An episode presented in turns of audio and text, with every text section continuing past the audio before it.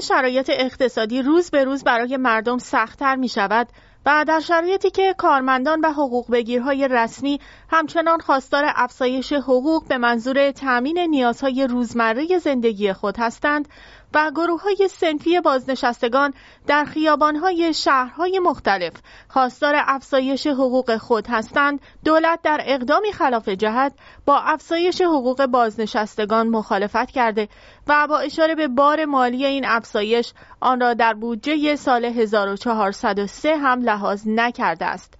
در همین حال حاجی بابایی رئیس کمیسیون تلفیق بودجه 1403 با اشاره به مخالفت دولت با افزایش حقوق بازنشستگان از موافقت مجلس با این افزایش حقوق خبر داده و گفته است که با وجود مخالفت دولت مجلس در خصوص افزایش حقوق بازنشستگان اتفاق نظر دارد.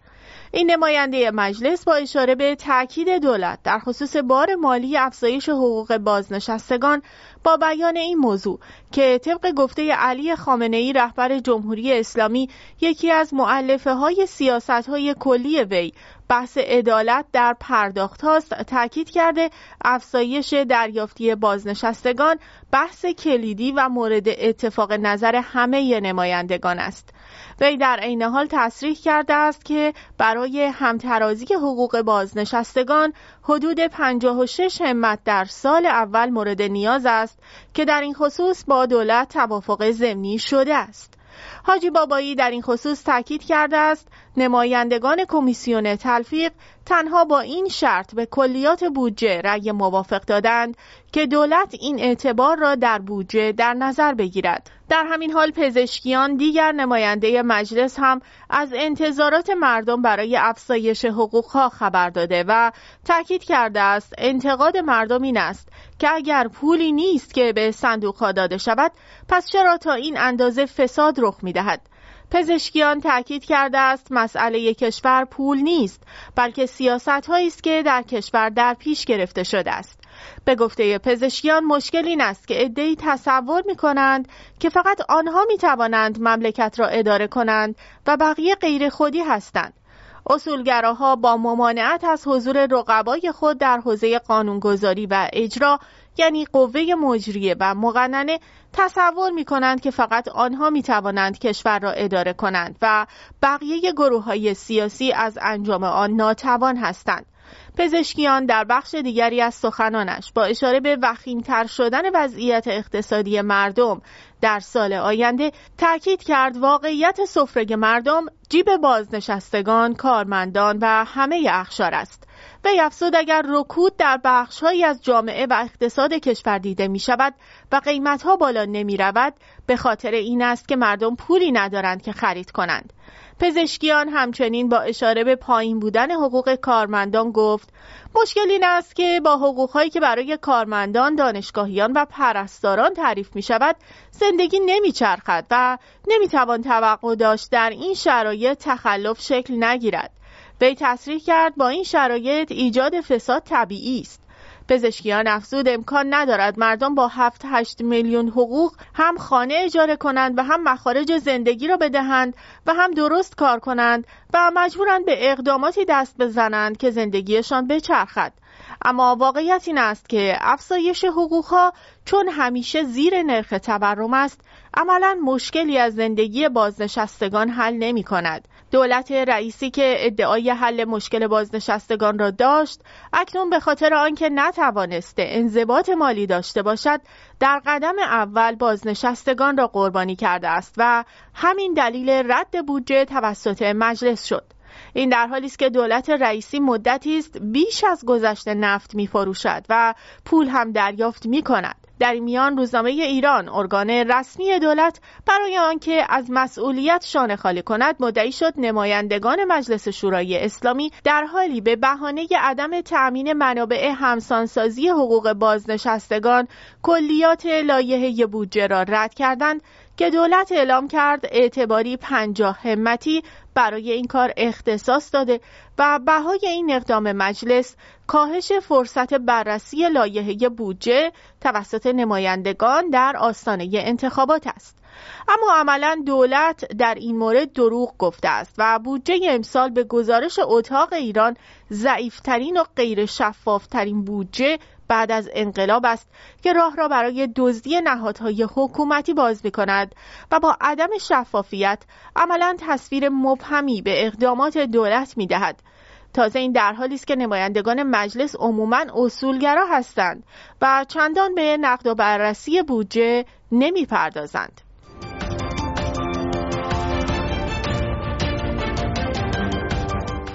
در حالی که حملات اسرائیل در خانیونس ادامه دارد و تلفات غیر نظامیان افزایش می‌یابد، جیک سالیوان مشاور امنیت ملی کاخ سفید امروز پنجشنبه به اسرائیل سفر می کند و با نتانیاهو و کابینه جنگی او برای گفتگو در مورد جنگ غزه دیدار می کند. سالیوان روز چهارشنبه به عربستان سعودی سفر کرد و با محمد بن سلمان ولیعهد عربستان دیدار کرد تا درباره بحران غزه و تلاشها برای جلوگیری از گسترده شدن جنگ در منطقه گفتگو کند. یکی از موضوعاتی که سالیوان در عربستان سعودی درباره آن بحث کرد تلاش برای جلوگیری از حملات ها از یمن علیه کشتی های تجاری بین المللی در دریای سرخ بود. مقامات آمریکایی عربستان سعودی را کلیدی برای جلوگیری از گسترش بیشتر بحران غزه در منطقه و به عنوان یک شریک اصلی در هر راهبردی برای آینده می‌دانند. جو بایدن رئیس جمهوری آمریکا روز سهشنبه در همین زمینه گفت که پس از جنگ می‌خواهد تلاشهای خود را برای دستیابی به یک توافق بزرگ بین ایالات متحده، اسرائیل و عربستان سعودی از سر بگیرد. اما تاکید کرد که این امر باید در چارچوب بازگشت به چشمانداز دو کشور انجام شود.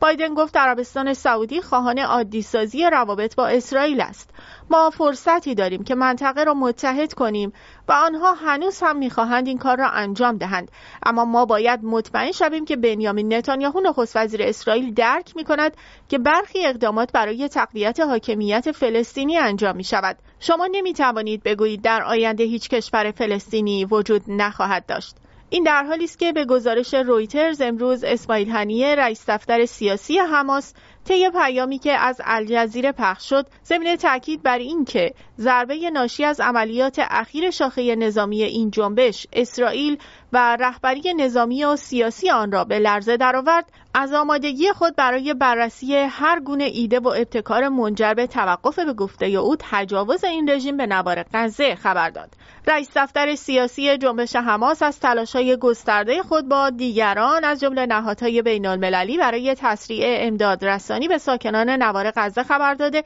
و افسوده است ملت فلسطین در همه اماکن حضور خود هدف رژیم اشغالگر بوده و هست. ما از مردمان امتهای عربی و اسلامی می خواهیم که دامنه عمل خود را متناسب با ابعاد تجاوز گسترش دهند. رئیس دفتر سیاسی حماس ضمن استقبال از قطنامه خواستار برقراری آتشبس فوری بشردوستانه در نوار غزه شد که با رأی مثبت اکثریت قاطع کشورهای عضو مجمع عمومی سازمان ملل متحد به تصویب رسید و مواضع آنتونیو گوترش دبیر سازمان و پیام وی به شورای امنیت را نیز ارج نهاد هنیه هر گونه شرط بندی روی تدابیری در نوار غزه بدون جنبش حماس و دیگر گروه های مقاومت فلسطینی را توهم و سراب خوانده و همزمان نیز تاکید کرده که آماده بحث در مورد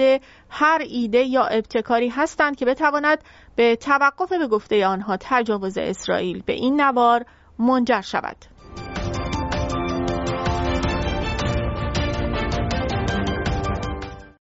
که بحران آلودگی هوا مدام رو به افزایش است و در حالی که این آلودگی شرایط پرخطری را برای جامعه به خصوص افراد سالمند و مریض فراهم کرده بسیاری بر ضرورت تغییر خودروها تاکید می کنند و به روز رسانی خودروها را تنها راه بهبود وضعیت آلودگی هوا در کلان شهرها عنوان می کنند.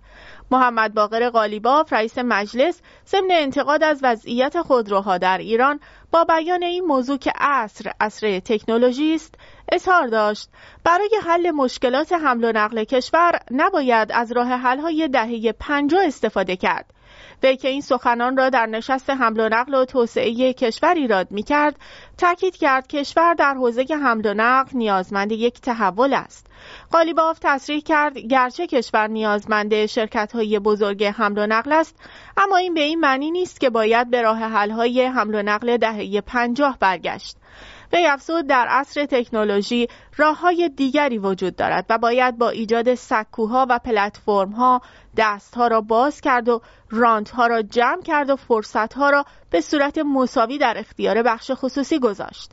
قالیباف تصریح کرد نباید اقتصاد دولتی را تقویت کرد. از سوی دیگر برخی کارشناسان حوزه محیط زیست بر ضرورت تغییر اتومبیل ها به اتومبیل برقی تاکید دارند و با اشاره به تشدید آلودگی هوا راه حل مسئله را تعویض اتومبیل های با سوخت فسیلی با اتومبیل های برقی می دانند. با این حال بسیاری از کارشناسان طرح این پیشنهادات را غیر واقعی می دانند و تاکید دارند که توسعه اتوبوسرانی و تاکسیرانی برقی گرچه به عنوان راه حل مطرح می شود اما در ایران شرایط اجرایی شدن ندارد. بسیاری از کارشناسان و تحلیلگران با تاکید بر اینکه تغییر ناوگان شهری به ناوگان برقی نیازمند بودجه فراوان است تاکید دارند که چنین بودجه و امکاناتی در کشور وجود ندارد. ضمن اینکه برخی کارشناسان محیط زیست بر ضرورت جمعآوری خودروها به طور کلی تاکید دارند و معتقدند که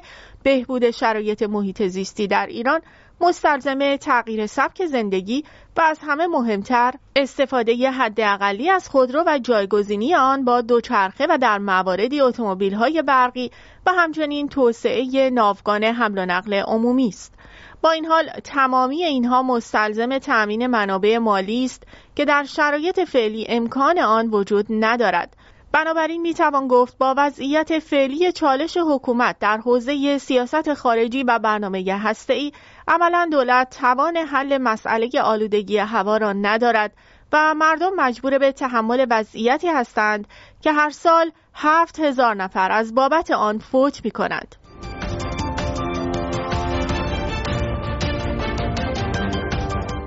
چالش ها پیرامون فساد چای در ایران که بالاترین درجه فساد است همچنان ادامه دارد. گروه های سیاسی این رانت را به بهانه برای متهم کردن گروه مقابل تبدیل کردند و دولت در تلاش است که شروع فساد چای را به دولت حسن روحانی ربط دهد اما در همان حال اصلاح طلبان موضوع فساد چای را به بهانه‌ای برای متهم کردن دولت ابراهیم رئیسی به فساد تبدیل کرده و تاکید دارند که دولت رئیسی علیرغم ادعاها در خصوص پاک دستی موجب شده تا بزرگترین فساد تاریخ ایران و بزرگترین اختلاس ایران رقم بخورد. ضمن اینکه فساد بزرگ در مورد چای دبش رانت تخصیص ارز به تنها یک شرکت است نه میزان تخصیص ارز. در این حال بسیاری از دستندرکاران نظام و سیاسیون خواستار برخورد جدی با این فساد شدند. این تلاش ها در حالی صورت می گیرد که بسیاری تاکید دارند که علت وقوع فساد ساختارهای فساد پذیر در کشور هستند و برخورد با یک مورد قادر به رفع ریشه فساد در کشور نیست و به علت مهیا بودن شرایط فساد از مسیر دیگری مجددا بروز پیدا می کند سید محمد حسینی معاون پارلمانی رئیس جمهوری نیز در مصاحبه برای توجیه این فساد و اینکه چرا دولت حالا متوجه ماجرای چای دپ شده اظهار داشت. دولت از ابتدای سال متوجه شده جلوی این کار را گرفته و بر همین مبنا مدیرانی را تغییر داده است.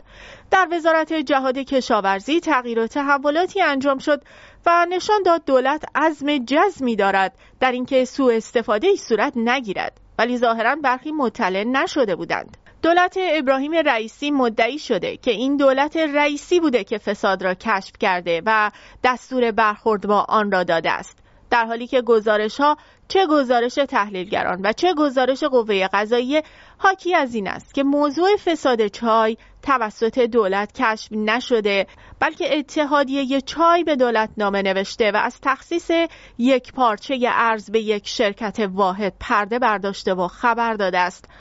اما دامنه این دعواها به افراد مختلف هم کشیده شده است. در یکی از مهمترین جدالهای قلمی عباس عبدی روزنامه‌نگار با یکی از اصولگرایان مجلس مجادله قلمی داشتند و به توهین سیاسی کشیده شد. عبدی روز گذشته در خصوص فساد چای دبش نوشت اکنون اعلام شده که علت استعفا و برکناری وزیر جهاد کشاورزی و قائم مقام او فساد در واردات نهاده های دامی بوده و ربطی به چای دبش نداشته است. وی پرسید چرا همان زمان که استعفایش را اعلام کردند یک کلمه در این باره نگفتند؟ این نوع شفافیت و مبارزه با فساد مختص اصولگرایان است. محمود احمدی بیقش نماینده شازند هم در پاسخ با لحن تندی نوشت آقای عباس عبدی شما پیاده نظام بی مصرف اسبهای مرده اصلاحاتی ها هستید که با این تهمت ها و فرافکنی ها نمی توانید فجایع دوران مدیریتی خود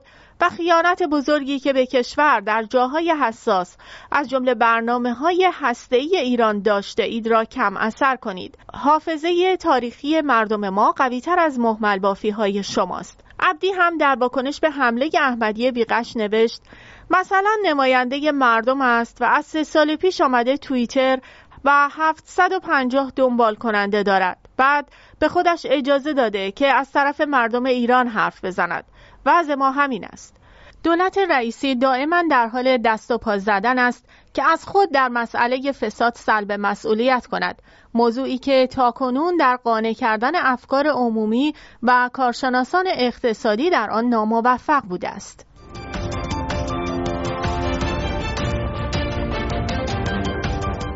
در حالی که دولت رئیسی از قله های پیشرفت سخن می‌گوید آمارها نشان از بحران اقتصادی کشور دارد. در نخستین هشدار محسن پیرهادی عضو هیئت رئیسه مجلس نسبت به سقوط اقتصادی طبقه متوسط هشدار داد. وی گفت در شش سال ابتدایی دهه 90 جمعیت زیر فقر با 16 میلیون نفر ثابت بود اما در سالهای 97 تا 98 با رشدی بیش از 27 درصدی نگران کننده شد و برآوردها از سال جاری هم نشان می دهد که جمعیت زیر خط فقر به 28 میلیون نفر رسیده است. این نشان دهنده سقوط طبقه متوسط و افزایش بیش از یک سوم جمعیت به زیر خط فقر است که می تواند چشمانداز خطرناکی برای توسعه کشور فراهم کند. در تحولی دیگر فرزین رئیس کل بانک مرکزی نیز روز گذشته آمارهایی درباره نرخ رشد نقدینگی و پایه پولی در آبان ماه امسال داد و گفت نرخ رشد نقدینگی در دوازده ماه منتهی به آبان ماه امسال به 26 ممیز دو دهم درصد کاهش یافته و نرخ رشد پایه پولی هم در این مدت به 38.5 درصد رسیده است.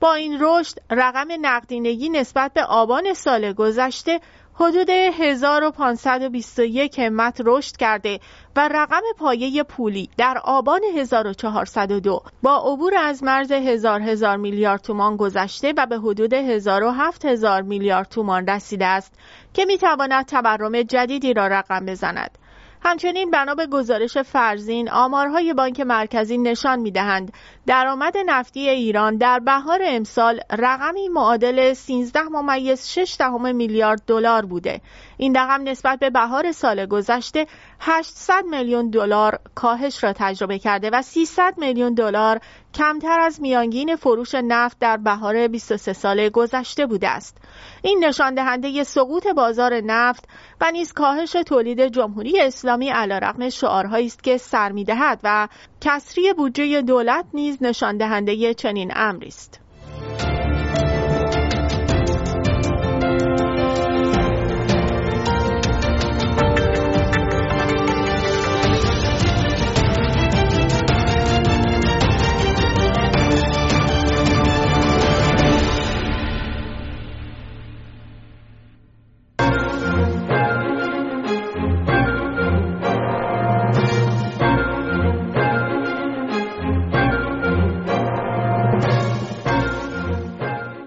خبرگزاری اسوسییتد پرس در گزارشی می نویسد امریکا و بریتانیا تحریم های جدیدی را بر علیه حماس وضع کردند به نوشته این خبرگزاری ایالات متحده روز چهارشنبه تحریم های جدیدی مرتبط با حماس را اعلام کرده که هشت مقام و نماینده این گروه را هدف قرار می دهد. این مجازات ها با هماهنگی بریتانیا آخرین پاسخ وزارتخانه خزانداری امریکا به حمله هفتم اکتبر حماس علیه اسرائیل است. تحریم ها دسترسی به اموال و حساب های بانکی ایالات متحده را مسدود می کند و از تجارت با امریکایی ها آنها را منع می کند. این فهرست شامل افراد مستقر در غزه، کرانه باختری، لبنان و ترکیه است. از جمله افراد مورد تحریم که در این فهرست از آنها نام برده شده اسماعیل برهوم است که وزارت خزانه داری در بیانیه گفته است که یکی از اعضای دفتر سیاسی نوار غزه بوده و با ظاهر جبارین وزیر دارایی حماس که او نیز تحت تحریم است همکاری داشته است تا پول حاصل از جمعآوری کمک های مالی جهانی را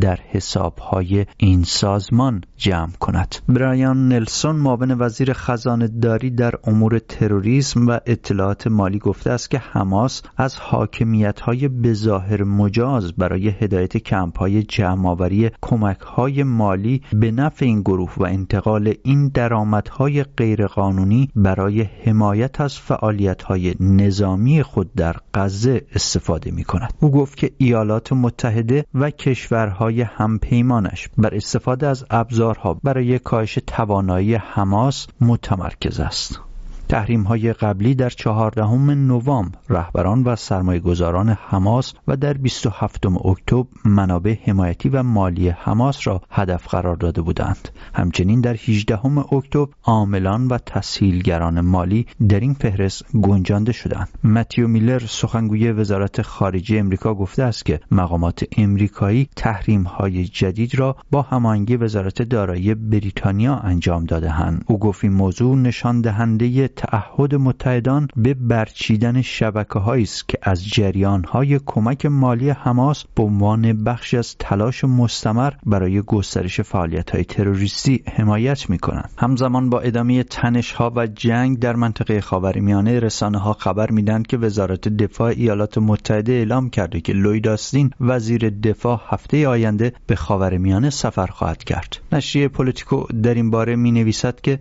دولت بایدن تلاش می کند تا واکنش ها و افزایش حمایت های رژیم جمهوری اسلامی به گروه های نیابتیش در منطقه را کنترل کند. این دومین سفر وزیر دفاع ایالات متحده از اوایل پاییز امسال به خاور میانه است.